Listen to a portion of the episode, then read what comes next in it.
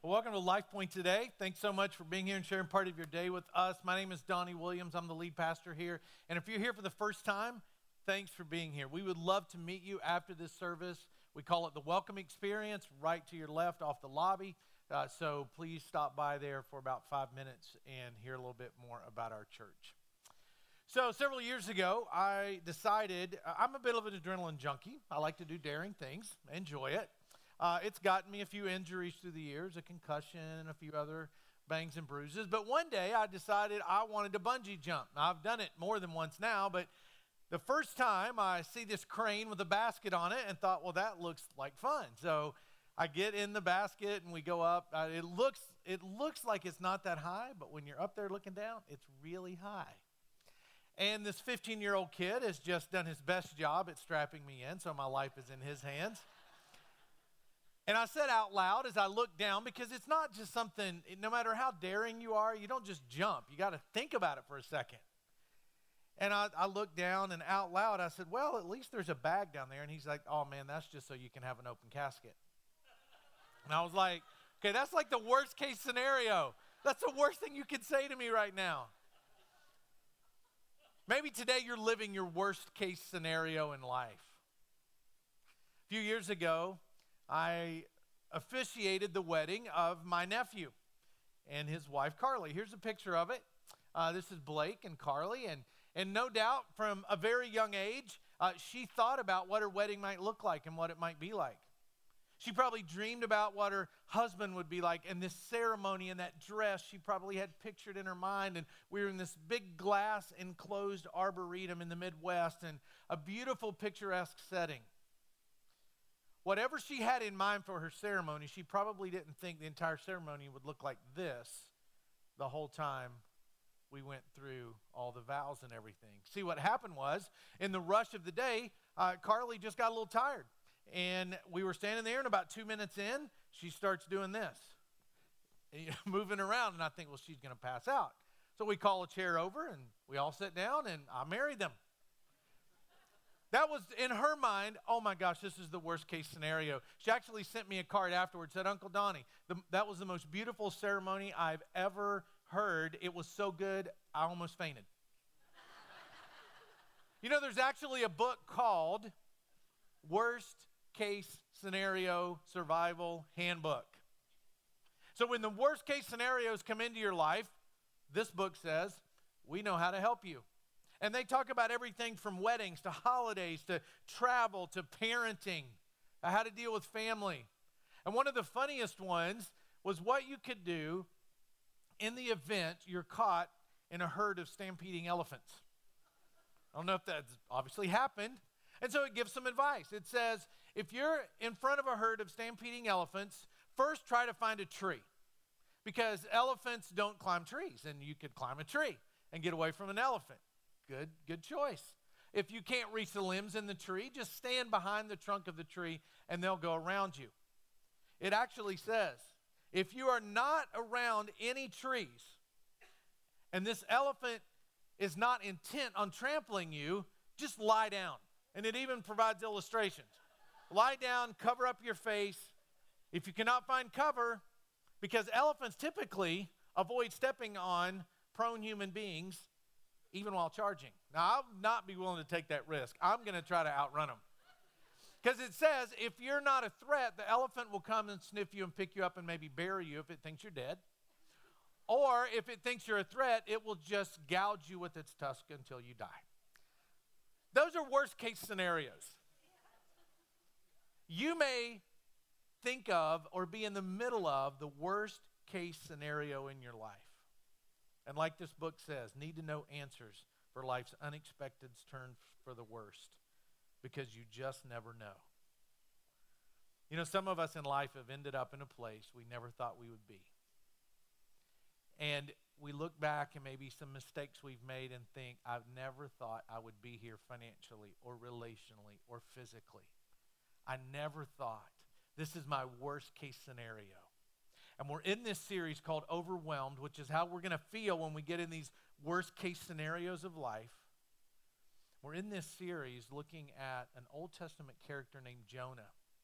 And we're going to pick up the story today with him living a worst case scenario. There's some Bibles coming down the aisles right now. If you don't have one, the ushers will give you one of those. You can keep it, you can borrow it, you can follow along on the screen.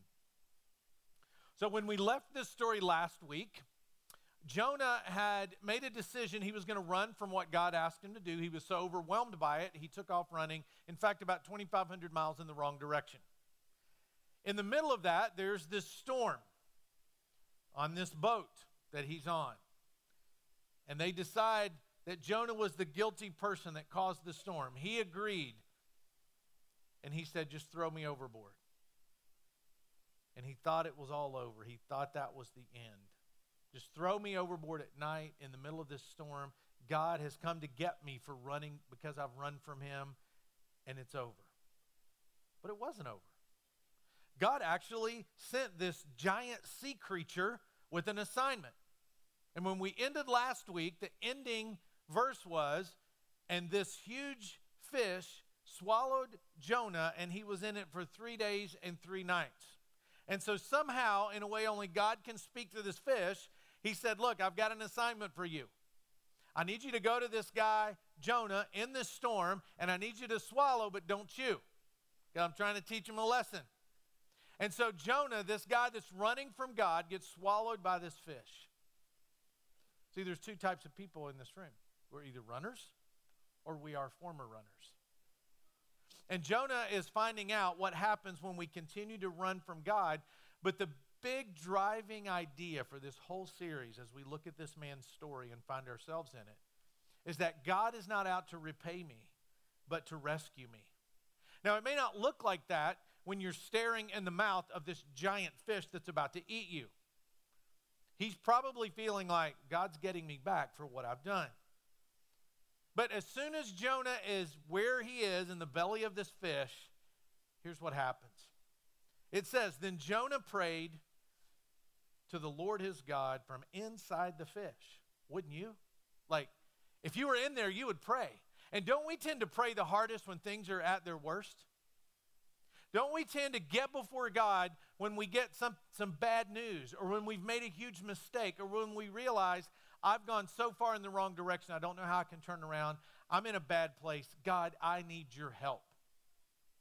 And we tend to pray at those times when we feel the most desperate. And here's what you need to know God hears the prayers of runners. If you're running from God and you pray and ask for his help, he will hear you. God heard this prayer of Jonah, a man who was running from him in the middle of his fear, in the middle of his worst case scenario. What does he do? He prays out to God. And he says this Jonah says, I cried out to the Lord in my great trouble and he answered me. I'm going to read that again. I cried out to the Lord in my great trouble, and he answered me. I called to you from the land of the dead, and Lord, you heard me. See, if you're if you've ever run from God, or if you're now running from God, you know that you've gone down paths you shouldn't have gone down, or maybe down paths that somebody said, hey, don't do that it's going to lead to regret. You shouldn't go in that direction, but you did it anyway. You may get to the place just like Jonah where you're saying, God, I need help. I'm in trouble. I've blown it. I've made so many mistakes. I don't know how to turn this thing around. And when you find yourself in a situation like this, this is not just like, oh, I feel bad for what I've done. This is, he's in a situation where he's full of anguish. In fact, the words in the original language, which was Hebrew, that are translated great trouble. It comes from a Hebrew phrase that's made up from two words. The first phrase, eh, the first word is sarah, and it means distress, anguish, and pain. The second word is sheol, which means the underworld, darkness, being totally cut off from God. So he's saying, Where I am is so painful and so dark I think I'm dying and this feel, feels like hell. That's what he's saying. This feels like the end. I feel like I'm so separated from God. This feels like hell, what I'm going through right now. The word sarah is the same word that's used to describe women in childbirth. anguish, pain, distress. Now, I was present for the birth of both of our children. I was right there.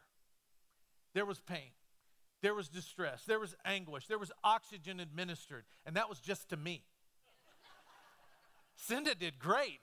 I was the one that needed medical attention. But at the end of all of that, they bring in this beautiful baby. And you mothers know exactly what I'm talking about. Would you go through that pain again to have that reward at the end? Absolutely. I've never heard a mother say, Well, I'm not doing that again. I'm done with that. Even if they say it in the moment, they really don't mean it. They don't mean a lot, they say in that moment. But, moms, you would endure the pain again to have what comes out at the other end of that pain because it's beautiful and it's life.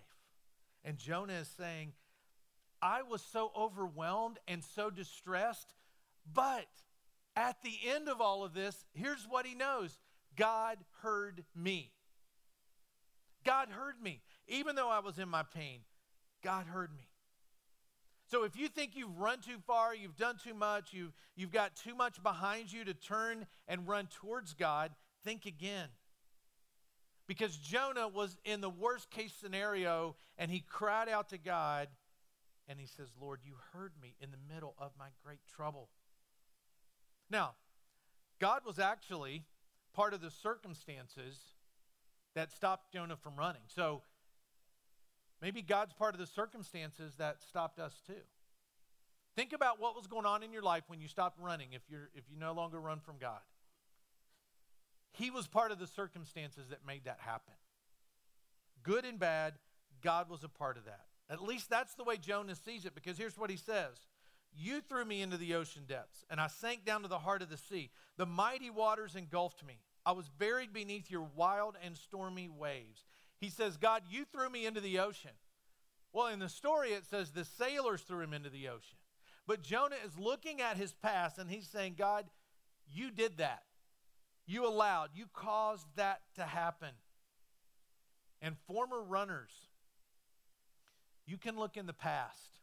And what you look at might be painful, but you can start to kind of connect the dots. And you can see those things that happen in my life, as painful as they might have been, created the reality I live in today, which is forgiven and full of mercy and a recipient of God's grace. And Jonah's looking back and saying, All those things that happened, yeah, they threw me into the sea. I willingly said, Throw me in. But God was orchestrating all of that to bring me back to Him. Because the theme of Jonah's story is that God keeps showing up and pursuing him over and over. It was God that sent the wind and the storm. It was God that had the sailors look at Jonah and say, Did you cause this? It was God that sent the giant fish to pick up Jonah. Now, if I'm a skeptic, I'm going to have a couple questions here. A fish can actually swallow a person whole and then live? If you believe God created the universe and everything that we see, and He created you, and He brought Jesus to earth, and He resurrected Jesus from the dead, yeah, He can make a fish that can swallow somebody whole. And actually, there are evidences that a sea creature exists that is that big and could swallow a person and actually live for an extended period of time. So, could it actually happen whether it was miraculous or whether it was just, hey, there's a fish that big that can do that and there's enough air in there for you to live? Either way, God orchestrated all of that for it to happen. And we believe, I believe, it really did. Now, another legitimate question is Does God cause things to happen in our life or does He allow bad things to happen in our life? Which is it? Does He cause them or does He allow them?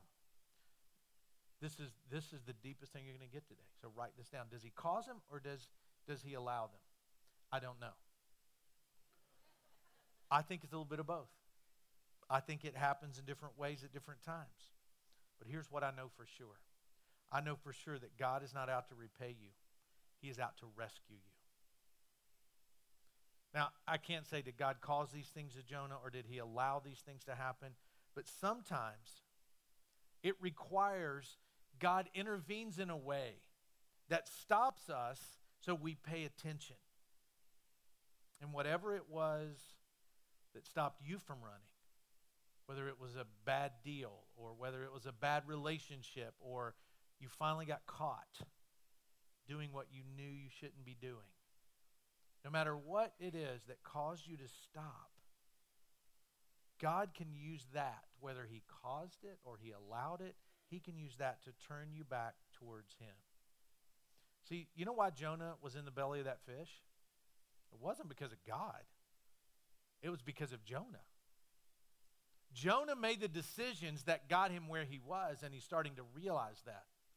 And the quicker we realize we're not victims when things bad happen in our lives, maybe it's because I've made decisions that led to the place where I am right now. Now, of course, we can be victims. Of course, bad things can happen that we have no control over. But not every bad thing happens because we have no control. Sometimes it's because we're moving in the wrong direction. We're running headfirst into the bad stuff, just like Jonah did.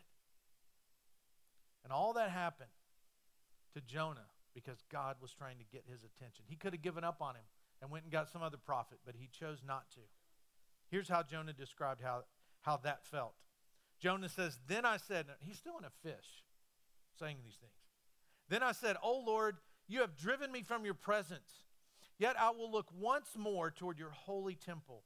I sank beneath the waves, and the waters closed over me. Seaweed wrapped itself around my head. I sank down to the very roots of the mountain. I was imprisoned in the earth, whose gates lock shut forever. Jonah has literally hit rock bottom. He is living his worst case scenario. And here's what he's describing See, God allows the effects of our running to be an instrument of discipline. He can allow the effects of us running from Him to be an instrument of discipline. Now, discipline is not a bad thing. Abuse is a bad thing. Discipline is not a bad thing. Parents, why do you discipline your kids? Why do you give them time out?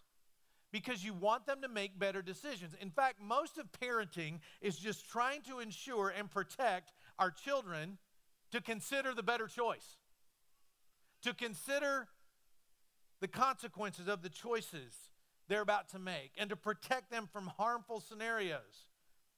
But sometimes our tendency is to run in and protect when we should allow them to make some mistakes. Because what's the best teacher sometimes? The mistakes that I've made teach me better than just somebody saying, don't do that. It would be great if we could just get, hey, don't do that. Okay, I'll never do that. But it doesn't work that way. We make mistakes and we learn from them. And why would God discipline people? The same reason we do as parents with our children. We don't want them to be in harm's way. So your kid, as a baby, is reaching after something hot, reaching for the stove, you're going to slap the hand. They're running out into the road. It doesn't matter if you got to tackle them in a big cactus plant. You're going to tackle them to keep them from running in the road, even if they got to you got to pull some cactus spears out of them the rest of the day. Why? Because we want what's best for them. We want to protect them. I grew up I grew up mostly around my grandfather. My grandfather was this old country guy, and he's just like matter of fact kind of guy. And when I would act up, he had this thing he said every time Boy, you better straighten up or I'm going to jerk a knot in your tail. Now, I don't know what jerking a knot in my tail looked like or felt like, but I knew I did not want that to happen. He didn't have to actually physically discipline me. That phrase made me say, I don't know what that is, but I'm not doing anything that's going to cause him to do that. We discipline our kids not because we want them to go through pain or we want them to miss stuff or we want them to be hurt. We discipline them because we love them so much. And if we have to give them a little sting every now and then, then it's worth it. If we have to give our children a little discipline, a little sting every now and then to help them remember next time, then we should do it. Because some of us still years later are living with scars and lingering effects of decisions we made a long time ago. You should never allow lingering guilt. You can't control lingering consequences, but lingering guilt, you should be free of that. But I can look in the past at the things I've done that I wish I had not done, and it reminds me, number one, of how far God has brought me. And number two, it reminds me of the things I never want to do again. Even if some of those memories bring up pain. And this is when Jonah says, I will look once more toward you, God. And here's what he discovers that God wants to provide for and protect us. He says, But you, O Lord my God, snatched me from the jaws of death. As my life was slipping away, I remembered the Lord, and my earnest prayer went out to you in your holy temple. Those who worship false gods turn their backs on all God's mercies. What he's saying is, when I was at my lowest, I thought, why am I even running? When we run from God, you know what we're looking for? Peace, love, acceptance, grace, mercy, contentment, fulfillment. Whatever it is, we're looking for that. And we're running away from God to find it. And what Jonah found out was the very source he was running from, the person he was running from, God, was the very source of all those things you really needed. And if you're running, you'll find that out eventually. You want peace and contentment in your life? You will only find that through a relationship with Christ. You want joy and love and acceptance in your life? That comes from God. And running away from Him will get you away from those things, not towards those things. And Jonah figured that out and realized, I have to turn back. Now, I have to acknowledge, sometimes it can be very difficult to reconcile both God's love and God's discipline, God's mercy and God's discipline. That can be tough sometimes in our life. Maybe this story will help from author Henry Cloud. He says this The founder of a successful manufacturing company was grooming his son to one day take over the business. One day, as he was walking through the factory, he saw his son angrily berating an employee in front of all the other coworkers. A lot of yelling and put downs and shaming. When the father returned to his office, he called to his son to come and see him. And when he arrived, he said, David, I wear two hats around here. I'm the boss, and I'm your father. Right now, I'm going to put my boss hat on. You're fired. You're done here. I will not have that kind of behavior in my company, and I will not ever tolerate employees being treated that way. I've warned you about this kind of thing before, and you're still doing it, so I have to let you go. Silence. Then he said, Now I'm going to put my father hat on. After a moment's pause, he continued, Son, I heard you lost your job today. How can I help you? Sometimes God has to wear both hats. Sometimes he has to allow discipline into our lives, but he wants to wear the hat of dad, of father, of forgiver, of the, of a, the provider of mercy and grace in our lives. And Jonah finally realizes this when he says, But I will offer sacrifices to you with songs of praise, and I will fulfill all my vows. For my salvation comes from the Lord alone. He's saying this in the middle of his pain in the depths of despair, he's saying, My salvation comes from the Lord alone. In fact, what he's doing, he's starting to turn to say, God, if you'll have me back, if you'll have me back, I'll come back and I'll make good on that promise. And when we run from God, there's moments where we might feel like God wouldn't have me back. I've messed up so many times, I've made so many mistakes. Why would he have me back? He'll have you back because he's not out to repay you, he's out to rescue you. That's why he'll have you back. He'll have you back because God is the God of second chances. And Jonah is about to get his second chance. So as soon as, Jonah, as soon as Jonah said, For my salvation comes from the Lord, it says this The Lord ordered the fish to spit Jonah out on the beach. Now, picture this it's a beautiful sandy beach. This huge fish comes up, it vomits, And in that vomit is a man. And this man stands up with fish puke and who knows what else all over him. And it says that God came to Jonah a second time. And the first time he came, he said, Go preach to my people in the city of Nineveh and tell them to turn from their wicked ways. And Jonah said, No, and he ran in the other direction. Second time God comes to him, he says the same thing Go preach to the people of Nineveh. And Jonah said, Okay, I will do that. You fully have my attention now. I will go. First time, no. Second time, you convinced me, God, I'll do it. From his worst case scenario to his best case scenario of getting another chance. See, your greatest pain can be the biggest chance for God to work in your life. Your greatest disappointment can be the greatest opportunity for God to work in ways He never has before. And I would imagine things were different from this point for Jonah. He probably didn't like to go swimming very much. If he was at somebody's house and they asked what, and he asked, "What are we having for dinner?" and they said fish, he probably went, "Eh, not really interested in eating any fish right now." It would have forever changed him. But had he not gone through that, he would have never been changed. So instead of seeing discipline as and bad things that happen to us and bad situations we get ourselves in as something that's an ender, why not see it as a new beginning? He got a brand new beginning. He got a whole new life. He got a second chance. And the next couple of weeks, we're going to be talking about these, this second chance and what it's like after you get a second chance. Because God's not out to repay you, He is out to rescue you. Every time that you see someone get baptized at our church, we celebrate baptism all the time. What you're seeing is somebody that has said to Jesus, I want another chance. No matter how old they are, they have realized they're separated from God and they're saying, I want another chance. And then baptism is that physical symbol that shows, like a white flag of surrender I give up, I surrender. And it's identifying with the death, the burial, and the resurrection of Christ. We've already had one person baptized earlier in this service, three earlier in the other service. People who said, I'm going to make this decision, and I'm going to stop running. For some of you, maybe you followed Jesus a long time ago, but you ran. Come and talk to us. We would love to pray with you and help you stop running. Some of you have never known any other way of life but running from God.